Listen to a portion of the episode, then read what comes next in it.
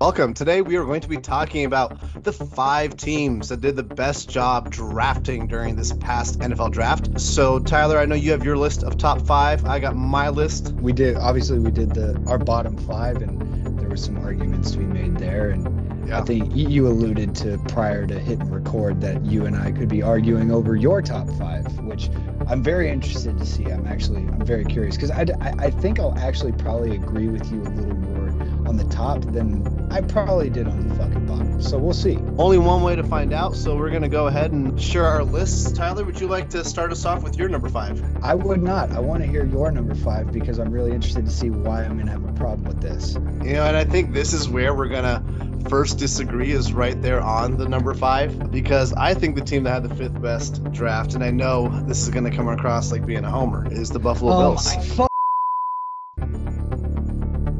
You can't be serious. Why not?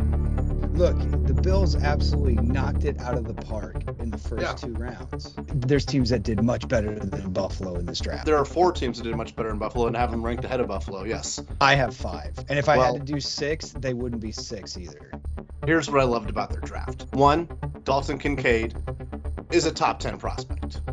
Yes. PFF had him rated as the top receiving prospect, not, and that's not just based out of tight ends. That's out of the wide receiver and tight end position. You're adding a weapon like that to the Buffalo Bills offense, which is already very dynamic.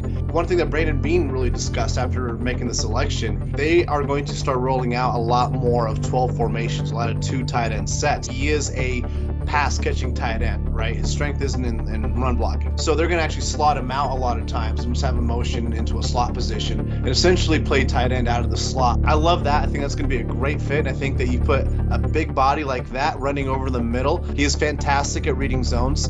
Uh, he had, I think, about 870 yards from scrimmage last year. About, oh, I think it was around 650 total came from uh, zone coverage. So he's excellent at just sitting in, finding the finding the zones. Has a great feel for route running. Has great instinct. Uh, and he's going to be a quarterback's best friend. So I think I love that for Josh Allen. But the best pick came number two when uh, in the second round when they got their guard, who was the top-rated guard in the in the entire in the entire class at pick 59. Yeah. They had taken him in round one. No one would have batted an eye. No one would have been like, "Oh, that was a bad pick. That was a reach." No, they were like, "Okay, they needed O line help. That guy was probably going to be gone by the time they picked in the second round. Makes sense why they picked that guy." Instead, they were able to get an awesome weapon to add to their, to their offense, and then they were able to get a fantastic O line option uh, to bolster the defense for Josh Allen. And then they got some great value picks down the road uh, later on as well when they got a guy like Justin Shorter, who is a huge 6'4 uh, receiver that can be that big bodied guy. And he averaged almost 20 yards a reception last year. So you know he's the deep ball type. Uh, much like kind of like the Gabe Davis type, but even bigger, bigger body than Gabe Davis. So I love that pick for them. I thought that the Bills absolutely strengthened their position through the draft, and I think that they added a wrinkle to their offense with Dalton Kincaid that is going to give AFC teams uh, nightmare this season. Okay. I think you guys absolutely murdered the first two rounds. The Kincaid pick, you and I, you and I both in that moment expected them to go a line. It was really out of left field. Going after another weapon for Josh Allen never hurts. No. But you and I also both thought that teams were going to go in a certain direction in the first round, and plenty of teams proved us wrong that night. Getting the top-rated guard in the second round of pick 59, a lo- dude, a lot of talented offensive linemen dropped in The, this the, draft. the need still got addressed with top Yes. the best prospect they could have asked to get to address that need, right? Yeah. So you can't fault them. And here's the thing about Dalton Kincaid that people, the Bills fans especially, don't realize. I think because I know because I was one of them, right? And it's like we have Dawson Knox. He's already a good tight end. Mhm. But then you look a little deeper and you realize that Dawson Knox wasn't all that productive last year. We were 29th total at a tight end production.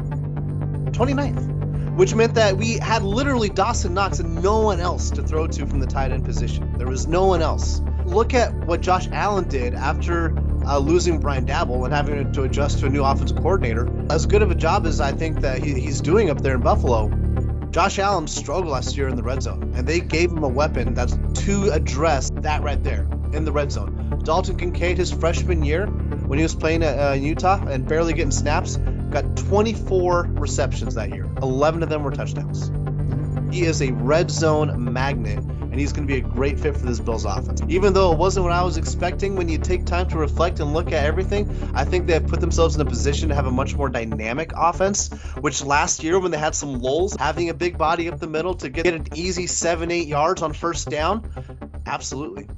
Sure, sure. That's going to offense a lot. You saw me make a face about Josh Allen having less red zone turnovers. It wasn't so much for me about like getting him another weapon to try and prevent that. It was more or less the Brian Daboll side of it. Like Brian Daboll did a lot of great things for Josh Allen as the OC in Buffalo, and look at what he did with Daniel Jones last year in New York. Like the last two years, Daniel Jones was nothing but a turnover machine. Last year, he only had single digit turnovers. Dude, Josh Allen is a top three quarterback in the AFC. It's undisputed. He's number three. But getting him another weapon was pivotal. Gabe Davis showed a lot of promise in the playoffs two years ago. Didn't really follow that up with very much in this last season. So you get he him. was banged up a bit last year. I mean, he, he had I, he, has, he had some nice games. He was he was. I get I get I get it. But when you put up four touchdowns against Patrick fucking Mahomes and the Chiefs in Arrowhead, expectations are through the roof. He's going to get you chunk plays. He's not going to get yeah. you those possession uh, receptions, and that that's what they were really lacking. They had Stefon Diggs, and once defenses knew to cue in on Stefon Diggs, there wasn't really anyone else that they could go to consistently and reliably. Dawson Knox, as good as he is, doesn't have the same feel as a receiver that a kid like Dalton Kincaid does. A hundred percent, one hundred percent, and that's why I think they went this direction because yeah. two years ago they were in that a- AFC divisional round against the Chiefs, watched Gabe Davis go off for four touchdowns, and thought, okay, we finally found our complementary guy to Stefon Diggs, and then yes, he battled injury, but he he didn't live up to the hype that he set himself up with in 2021. I feel like they went in that direction to go ahead and okay, now we're going to get our guy for Josh Allen.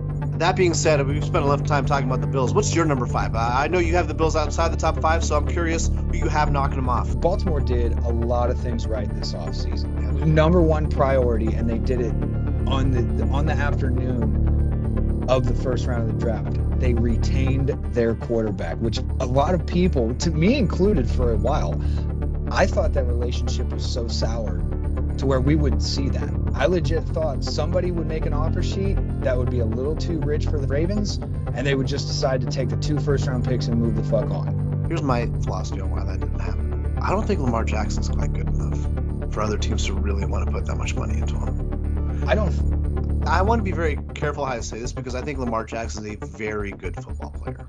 But ever since 2019, his MVP season, teams have schemed him a lot better, and he simply has not returned to that level of efficiency. And I think that he is a tier below elite. I think yeah. you look at the elite quarterbacks in the AFC, especially. Uh, you got you got Burrow, you got Mahomes, right? Obviously Josh Allen. I'm sure there's someone else. Aaron Rodgers, maybe. I'm not sure where he's at in his career, but Herbert, sure Trevor Lawrence, like those. Trevor Lawrence, yeah. I don't know that Trevor Lawrence is quite the elite level, but he, the ceiling's definitely there, and the floor's getting up there too. So he might be there very soon. Uh, I, I, don't see Lamar Jackson in that same crop. He's very, very good. He's very, very difficult to, to game plan for, but teams have figured out how to game plan for him to some level of effect where he has only won one playoff game. Extending that much money to a guy who this many seasons into his career has only won one playoff game when he has perennially great defenses, year in year out, great running back, great running games, always a great tight end, lacking receiver options for sure, for sure. Give him, give him, you know, for sure, absolutely. This is his year. He has no excuses after this year, right? He got his 100%. receivers. 100%. And that's my argument with it too. Like, yes, he hasn't lived up to the 2019 hype over the last couple of seasons. Some of that's due to injury. Some of that is due to the fact that is it easier to scheme against him? Oh, yeah, because there's only one person that you're worried is going to throw the football to. Yes, they have a great running game. Well, he's 50% of it. I agree with you. There is no argument. This is his, what we would call his make or break, get to that next level of quarterback play. But he's the highest paid player in the NFL now. If he doesn't make it, you are stuck with that contract. Number one, I loved Baltimore locking him in. That was the right move, and that's something they should have done over a year ago. You want to talk about overpaying for somebody? They overpaid for Odell Beckham Jr. But you're talking about a, quarterback who's lacked weapons significantly, and I don't know if there's another quarterback on his level or if any other quarterback in the NFL at all who has had the lack of weapons that he has had in his wide receiver room. So you bring in a veteran guy like OBJ. Like if OBJ's healthy, he showed you he can be a very good, a very good two, like he was with the Rams. You draft Zay Flowers in the first round. He goes from zero wide receivers to two plus Mark Andrews. Uh, while I, I get that Bateman didn't quite live up to the breakout season expectations people had for him last year, Bateman is not a number one. He's not a true number one.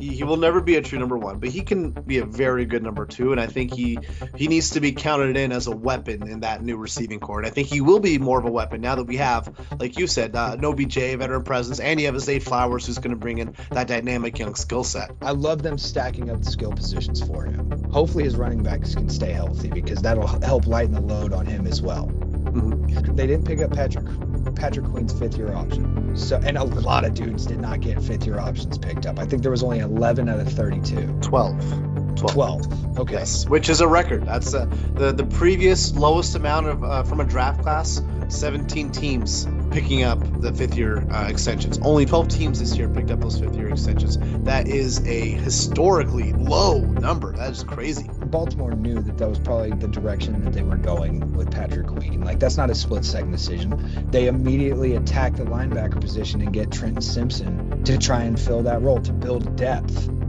in their linebacking corps. Find someone opposite Roquan Smith. I loved that pick for them. Loved everything else they did through the draft.